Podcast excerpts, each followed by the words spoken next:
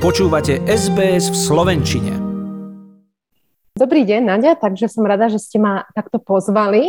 Na našich cestách okolo sveta určite jedlo je hlavná motivácia. Ja si myslím, že Jedlo je niečo, čo spája ľudí, nepotrebujete rozprávať rovnakým jazykom, nemusíte mať rovnakú kultúru alebo náboženstvo a dáte si spolu obed a máte tam nejaký taký kontakt.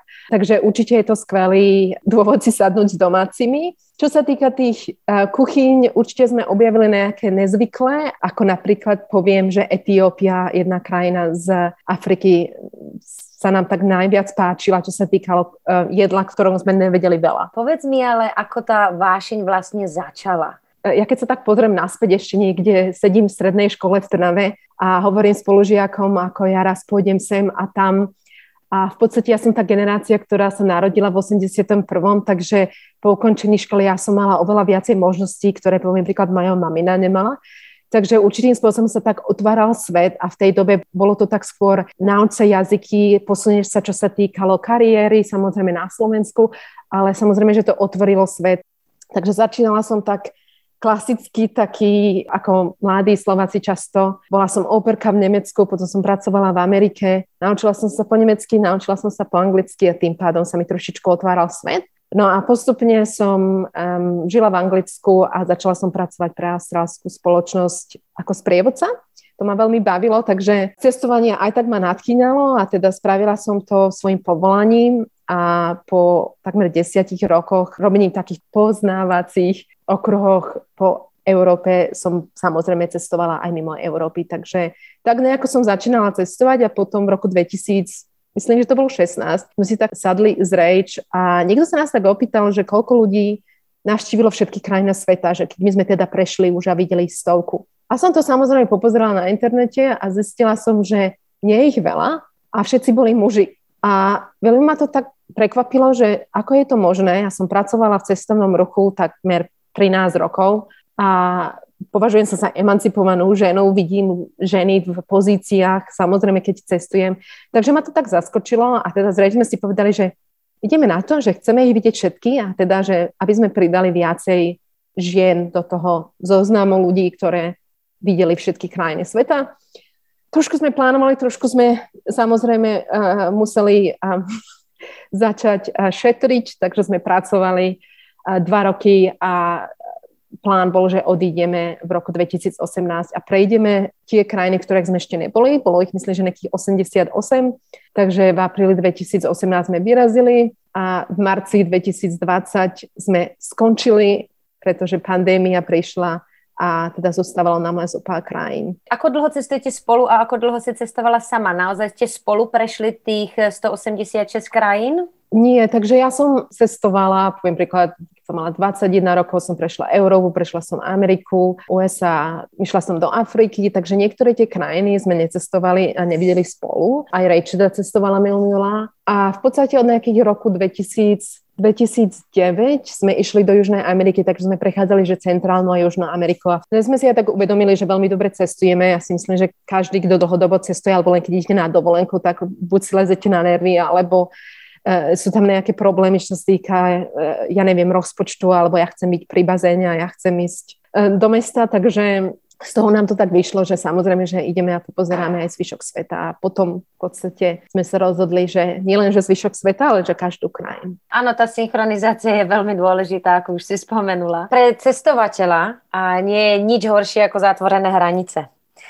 To si, to si povedzme na rovinu. A ako sa s tým dá vyrovnať? Alebo ako ste sa s tým vyrovnali vy? Ako naozaj, ak by mi niekto povedal v 2020, my sme sa vracali do Austrálie koncom marca, keďže pandémia sa naozaj rozšírila a austrálsky vláda povedala, príďte domov všetci, lebo nevieme, čo sa deje. Ak by mi niekto povedal, že nebudem môcť odísť z Austrálie legálne a cestovať na rok a pol, tak akože ja ani neviem, či by som to psychicky dokázala v tom momente zvládnuť. My sme boli v takom momente, kde sme sa stále vlastne akože cestovali a posúvali a logisticky sme sa snažili, snažili zvládnuť tie posledné krajiny, takže boli tam nejaké také tie veľmi veľké výzvy, ako čo sa týkalo víza, alebo ako sa tam dostali. My sme mali krajiny ako Nauru, alebo Líbia, alebo malé ostrovy v Tichom oceáne. Takže všetko nám to tak vlastne na konci samozrejme sa vykryštalizovali, že mali sme posledné víza pase už sme išli, že áno, že už, že už teda dobehneme do cieľu po dvoch rokoch, ale to je také skôr, že 15 rokov, ale celý taký život človek cestuje, tak toto je také veľké momentum. A vlastne boli zastavené a naozaj akože neviem, ako sme si na to zvykli asi pomaličky, lebo sa to všetko tak nejako presúvalo, takže sme v Austrálii a v podstate namiesto, aby sme cestovali po svete, sme sa rozhodli, že cestujeme po Austrálii. Vlastne je to výhoda. Dá sa povedať, že na tej pandémii ste si tým pádom našli aj niečo pozitívne a budete mať viac času si pozrieť tvoj vlastne už druhý domov, ktorým je Austrália. Môžeme sa na to pozerať pozitívne a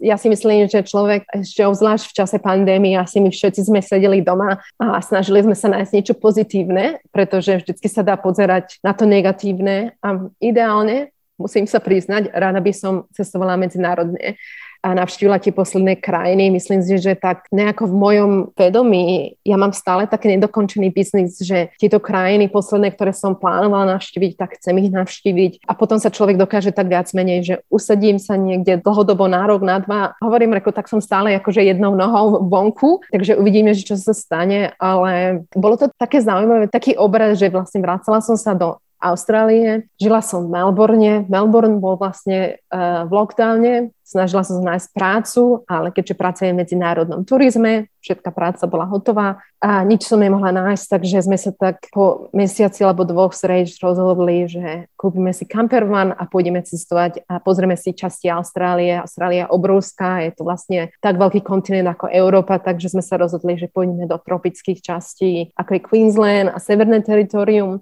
a akože plánovali sme pôvodne, že možno, že sa nám podarí urobiť celkový úplný okruh Austrálie, čo sa teda nestalo, ale akože musím povedať, my sme vlastne odchádzali z Melbourneu a štát Victoria v júni 2020 a behom troch alebo štyroch týždňov vchádzal do lockdownu, ktorý trval 6 mesiacov a my Nadia, ty si to určite veľmi dobre pamätáš, takže pokiaľ všetci moji priatelia boli doma v pyžame a teda akože čakali, že čo a kedy a ako. Ja som sedela niekde hore v Queenslande na pláže teplúčkou a bolo to taká rarita, že ako je to možné, že žijeme v rovnakej krajine, máme úplne iný svet a teda vyzerá to tak, že to stále nejakým spôsobom pokračuje v Austrálii. Áno, áno, máš pravdu. E, my, čo sme nezbalili veci do auta a nevydali sa e, cestovať, tak sme ostali zatvorení v svojich domovoch a mali sme 5-kilometrový rádius. To sa o cestovaní moc nedá v tom prípade rozprávať. Ja si mm. pamätám, keď som pred mesiacom a pol odišla do Sydney a zbalila svoj život po piatich rokoch žitia v Melbourne, tak e, vlastne už len tá cesta tým autom, tých 12 hodín, bola pre mňa obrovským zážitkom po tej dobe, že vlastne všetko bolo nové. A, no ale teda bohužiaľ môj príbeh nemá taký šťastný koniec ako váš, že by som popíjala uh, na slniečku niekde nejaké uh, drinky, pretože bohužiaľ som sa dostala do lockdownu tu. Ale je tam mm. vidieť ako rozdiel, alebo Asi Victoria a New South Wales, ten rozdiel je veľký, aj samozrejme v myslení tých ľudí, ale aj v tom podnebi, ktoré praje praje oveľa viac tomu, aby tá tvoja mysel zostala pozitívna aj v takomto ťažkom mm. období. Pokiaľ cestujete 15 rokov, myslíš si, že je naozaj reálne, tak ako vás počúvam a ako máte tú cestovateľskú dušu, že sa naozaj raz usadíte? Že raz ostaneš na jednom mieste? Pretože pokiaľ viem, tak v každej tej krajine, kde ste boli, ste sa snažili zostať aspoň 5 alebo 7 dní záležalo na vízach. To je docela veľmi rýchly proces. Mm-hmm. Tak uh, nedokážem si ťa predstaviť na jednom mieste úprimne. E, toto je veľmi častá otázka, že ako dlho sme strávili v určitých krajinách. Ako ono to veľmi je zaujímavé, pretože poviem príklad, že Mexiko. My sme tam boli 4 mesiace a verím tomu, že sa vráciam do Mexika viackrát počas môjho života. Väčšina ľudí, ktorí cestuje, my ideme do krajín, ktoré sú úžasné pre dovolenkárov, sú úžasné pre cestovateľov, je tam jedlo, kultúra, nie sú nebezpečné a podobne. Takže je jednoduché sa vytvoriť, že, á, že ak by som išla do Thajska alebo na Bali, chcem tam byť viac než len 5 dní, alebo týždeň, alebo 2 týždne. Tá otázka je trošičku iná, ak sa pozeráme na všetky krajiny sveta. Napríklad poviem niektoré tie maličké ostrovy, čo sa týka Tichomoria. Ak idete do Tuvalu, Tuvalu je také malé, že prejdete to za pol hodinku. Ako celú krajinu prejdete za pol hodinku. Takže podstata je, že ak by som tam aj strávila mesiac, tak taký môj pohľad na tú krajinu alebo zážitok sa nejako nezmení. Takže asi toto si myslím, že, že ľudia to tak berú, že aha, že to není veľa stráviť v jednej krajiny týždeň alebo 5 dní, ale záleží, kam idete. Či idete do San Marina, či idete do Karibiku. A samozrejme nezabúdame, že ak chádzate do krajiny ako Libia, kde vám hrozí iné nebezpečenstva. Takže tá podstata je zase, že ak budete sedieť v hoteli 5 dní alebo 2 týždne, tak ten zážitok sa vám nejakým spôsobom nemení. Takže my to tak vždy bereme, že chádzame do krajiny a chceme vidieť také tie highlighty, také tie najlepšie časti. Aj čo sa týka rozpočtu, sa musíme trošičku prispôsobiť a výjsť. Tam je veľa vecí, ktoré si musíme nejakým spôsobom naštilizovať a, a veľa krajín samozrejme, že sa budeme aj vrácať. Takže či sa niekedy usadím, ako ja milujem Melbourne, ja si naozaj myslím, že ona je toto mesto most livable city in the world. Určite je dôvod a ja, keď ma prišla rodina navštíviť, ja hovorím, reku, ja to chápem, ak prídete do Sydney, tak máte operu, máte pláže, ale reku, sú mesta, ktoré ľudia radi navštívia a sú mesta, v ktorých ľudia veľmi radi žijú a Melbourne je samozrejme jedno z to.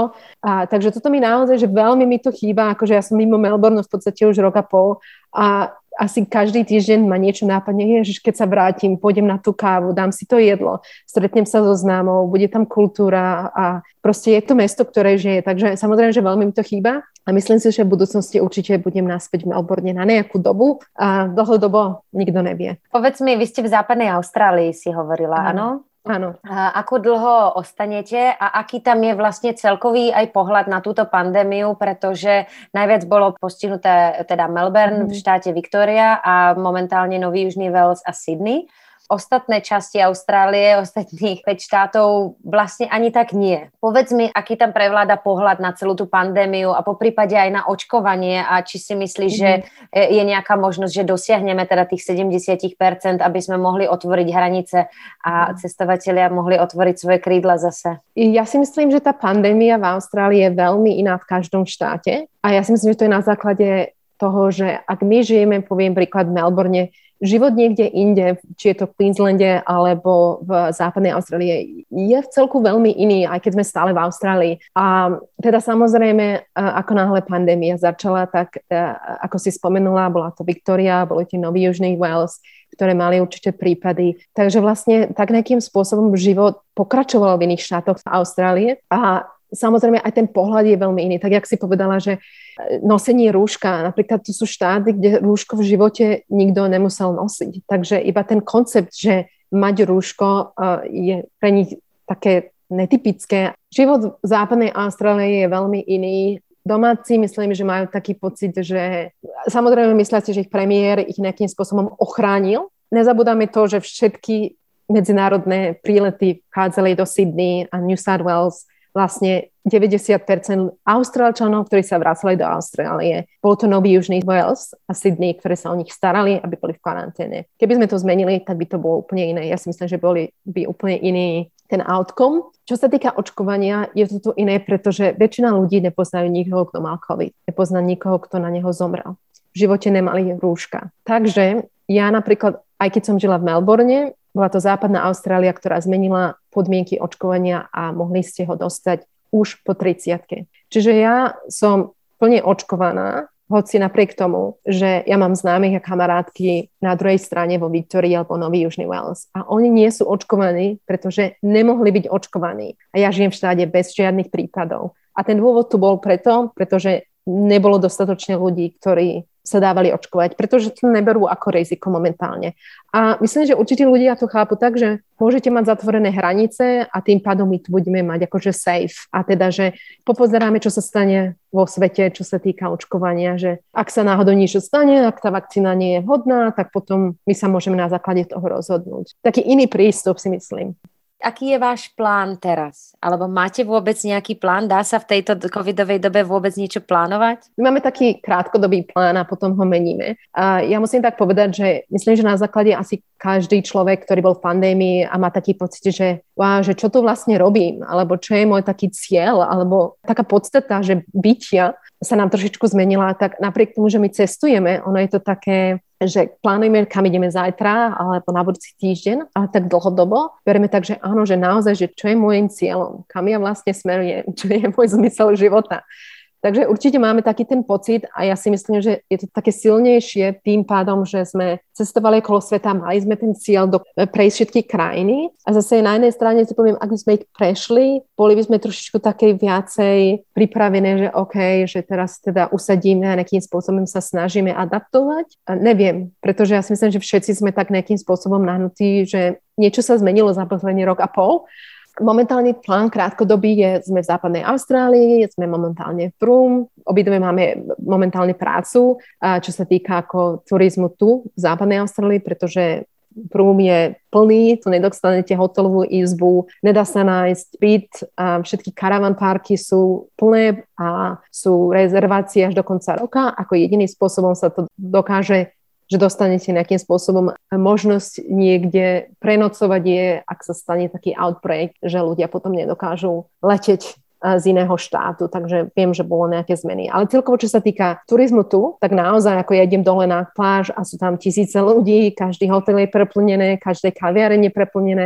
akože je to úplne, úplne iný život. A ak sa opýtam domácich, tak povedali, toto je najväčšia sezóna, ako sme kedy v živote videli. Proste nikdy tu nebolo toľko veľa ľudí a je to na základe toho, že ľudia zo západnej Austrálie samozrejme idú sem a hlavne čo sa týka Pertu, lebo teda tiež tam je zimšie. A teda ľudia, ktorí dokázali sa nejakým spôsobom premiestniť z jedného štátu, tak určite akože ja som to tak videla aj minulý rok. My sme videli ľudí, ktorí prechádzali z Viktórie a žili samozrejme v Darwine, v severnom teritoriu a v Queenslande každý hovoril o tom, a Viktória, oni všetci prichádzajú, všetci sa stiahujú do iných štátov.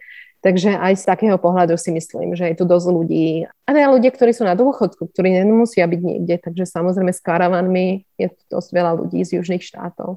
Spomínala si ten cestovný ruch a predsa len to, že ste nomádky a môžete takto pracovať odkiaľkoľvek, kde práve ste.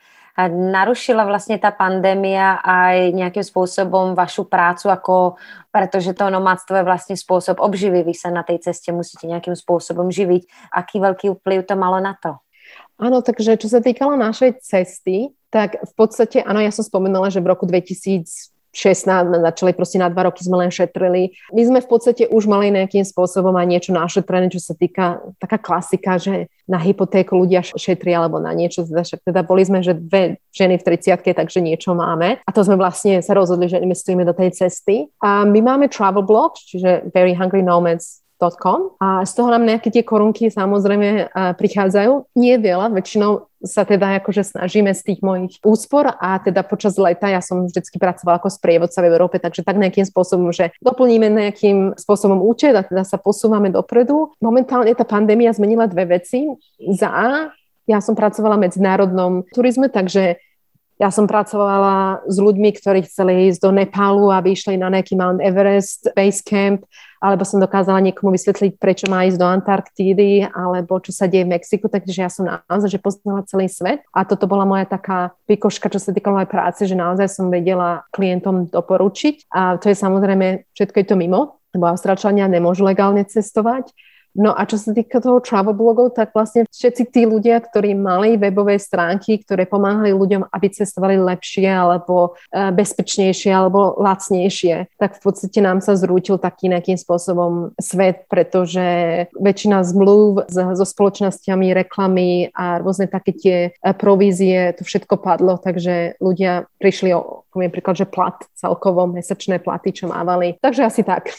Ale ty si našla cestu, ako predsa len udržať ten blok e, nažive a ako sa uživiť. Áno, ako v podstate samozrejme momentálne, ako ja verím tomu, že keď máme nejakým spôsobom ten nový svet, kedy tá pandémia už nezabráni ľuďom cestovať, ako my vidíme, ako to dokáže vyzerať v Amerike alebo v Európe. Ľudia idú na dovolenku, cestujú a dá sa to. Takže v podstate ja si myslím, že postupne, ako sa ak posúvame dopredu, tak sa ten svet viac a viacej otvára. No, ja si myslím, že musíme sa najprv naučiť žiť s tým vírusom a potom možno, že budeme žiť bez neho, ale momentálne po roku a pol myslím, že asi by sme sa zhodli na tomto s tebou, že človek sa musí naučiť žiť, pretože nemôžeme doma sedieť celý život, pretože to není život. Takže uvidíme, ako sa to vykryštalizuje a teda dúfame, že potom sa vrátia tí ľudia naspäť a budú hľadať Austrálčania, ktorí budú odchádzať, ako sa dostať, čo vidieť v Európe, ako dostať víza do Sudánu a podobné veci, takže nájdú nejaké typy a, a príbehy na našej webovej stránke. Posledných 9 krajín vám ostáva. Dokážeš si predstaviť ten pocit, e, až e, prejdeš tou poslednou deviatou krajinou a povieš si, a je to tu? Neviem, ako teraz mi to tak príde, že si to neviem predstaviť, pretože je to také ako prakticky. Naozaj musím povedať, že môže sa stať, že my sa do poslednej krajine dokážeme dostať roky. Je zo pár ľudí, ktorí precestovali celý svet a chýbajú im dve, tri krajiny a to je na základe toho, že sa tam nedokážu dostať, pretože boli im víza zamietnuté. Poviem príklad, ak máte americký pas, tak nemôžete navštíviť Severnú Koreu. Proste sa tam nedostanete. Pre iných ľudí je to bezproblémové. Ako bezproblémové? Musíte ísť cez agentúrou a musíte dostať víza, ale momentálne sa do Severnej Koreje zase nikto nedokáže dostať, pretože je úplne uzavretá a možno bude uzavretá 10 rokov. My to nevieme. Takže uvidíme, väčšina našich 9 krajín sú ostrovy v Tichomori, čo na jednej strane je veľmi jednoduché. My sme v Austrálii, dá sa odtiaľto väčšinou letieť cez Fidži na tie krajiny, ale zase tie ostrovy sú úplne uzavreté, takže bolo by to jednoduchšie, keby sme mali 9 krajín v Európe, ale tak, neplánovali sme to. Pre mňa ešte je záhadou, vy tam máte Izrael a Izrael ale je relatívne dostupnejší než nejaké maličkaté ostrovy v Tichomori, tak prečo ten vám chýba? To je len taká náhoda naozaj, že s Izraelom, my sme do Izraelu plánovali cestovať, myslím, že 8 rokov dozadu, boli sme v Libanone a v Jordánsku. A vlastne v Jordánsku sme chceli prechádzať do Izraelu, vypukli nejaké boje, rozhodli sme sa napriek tomu to zmeniť a strávili sme potom viacej času v Libanone, ktorý sa nám veľmi, veľmi páčil. A boli sme tam teraz už viackrát. Takže sme sa do Izraelu nedostali a potom sú určité krajiny, ktoré teoreticky nesmiete navštíviť Izrael, aby vám dovolili, aby ste tam mošli. Takže sme sa rozhodli nejako dozadu ešte vlastne na začiatku toho roku 2018, že najprv prejdeme tie krajiny, kde môže byť problém a vlastne keď ich navštívime, potom sa môžeme vrácať do Izraelu. A v dnešnej dobe ja si myslím, že nájsť, že niekto niekde bol spoločenské, pozrite sa na internet, pozrite sa na sociálne siete, niečo sa dá nájsť určite Takže my sme to nechceli riskovať, aby nám niekto nezamietol víza, lebo sme boli v Izraeli. Takže Aká je bezpečnosť pri cestovaní vlastne? Dve ženy na cestách. Ako Myslím, si to vnímala? Áno, že ženy, ženy ako cestujeme, aké sa povie, vždy je to iné pre ženy. Čo sa týka cestovania, sú tam výhody a sú tam nevýhody. My si vždy hovoríme, my sa snažíme tie nevýhody urobiť výhodami. Poviem ako jeden príklad ako ženy sme zraniteľné. Fyzicky sme slabšie než iní, aj keď akože obidve si myslíme, že sme na tom celkom fajn, ako na ženy. Takže napriek tomu, aby sme túto zraniteľnosť považovali za nevýhodu, my, to tak otočíme a snažíme sa to použiť ako výhodu. Ako príklad je, že ak potrebujem pomôcť na cestách, ja sa môžem spýtať hoci koho. A ten domáci ten človek ma nevidí ako nejakým spôsobom nebezpečenie. A žene vždy ochotne každý pomôže, pretože nevidia toho človeka, že hrozí mi nejaké nebezpečenstvo. Ak by som bola chlap veľký so svalami a niekoho sa snažím opýtať, že či má niekam zväze, tak možno, že ten človek si povie, mm, nepoznám ťa, nezvezem ťa. Ako ženu ma všetci zväzú. Len ja si musím potom zvoliť, že kto ma teda väzie. Tak toto nejako začame. A čo sa týka žien vo svete, ja si myslím, že tam je taký základný kontakt, ktorý máme, že ako náhle sa rozprávam so ženou, hoci kde vo svete, alebo sa opýtam, alebo potrebujem pomôcť, že máme taký kontakt a automaticky nás pozvali na obed, nám pomohli, nám ukázali, keď niečo hľadáme, takže je tam také, je taký kontakt. To sa mi páči, že sa snažíte aj pre niekoho viditeľné nevýhody premeniť na výhody. Tak to má byť. Mm-hmm. Ty si známa mm. ako väčšiná optimistka, aspoň tak si to sama o sebe povedala.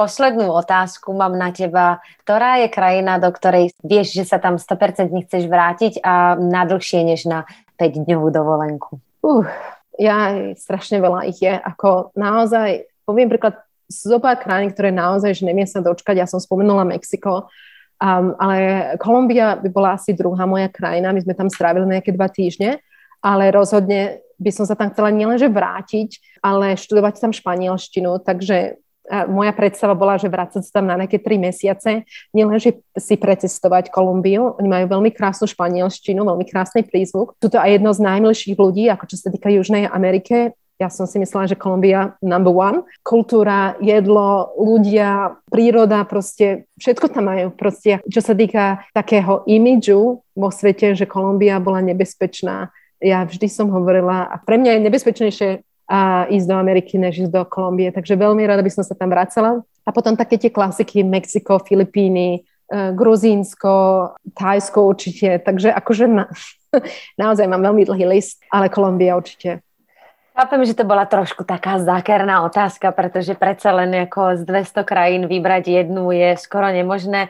Mm. Ja teda ich nemám toľko na svojom liste tých precestovaných miest, ale Kolumbia je jedným z miest, kde som bola. Uh-huh. A musím sa priznať, že s tebou súhlasím z celej Južnej Ameriky, ma nadchla najviac a je to úžasné miesto a bola som veľmi milo prekvapená. A Martinka, ja ti veľmi pekne ďakujem za rozhovor. Prajem ti, aby ste čoskoro mohli navštíviť tých posledných 9 krajín a budeme sa na teba tešiť na budúce.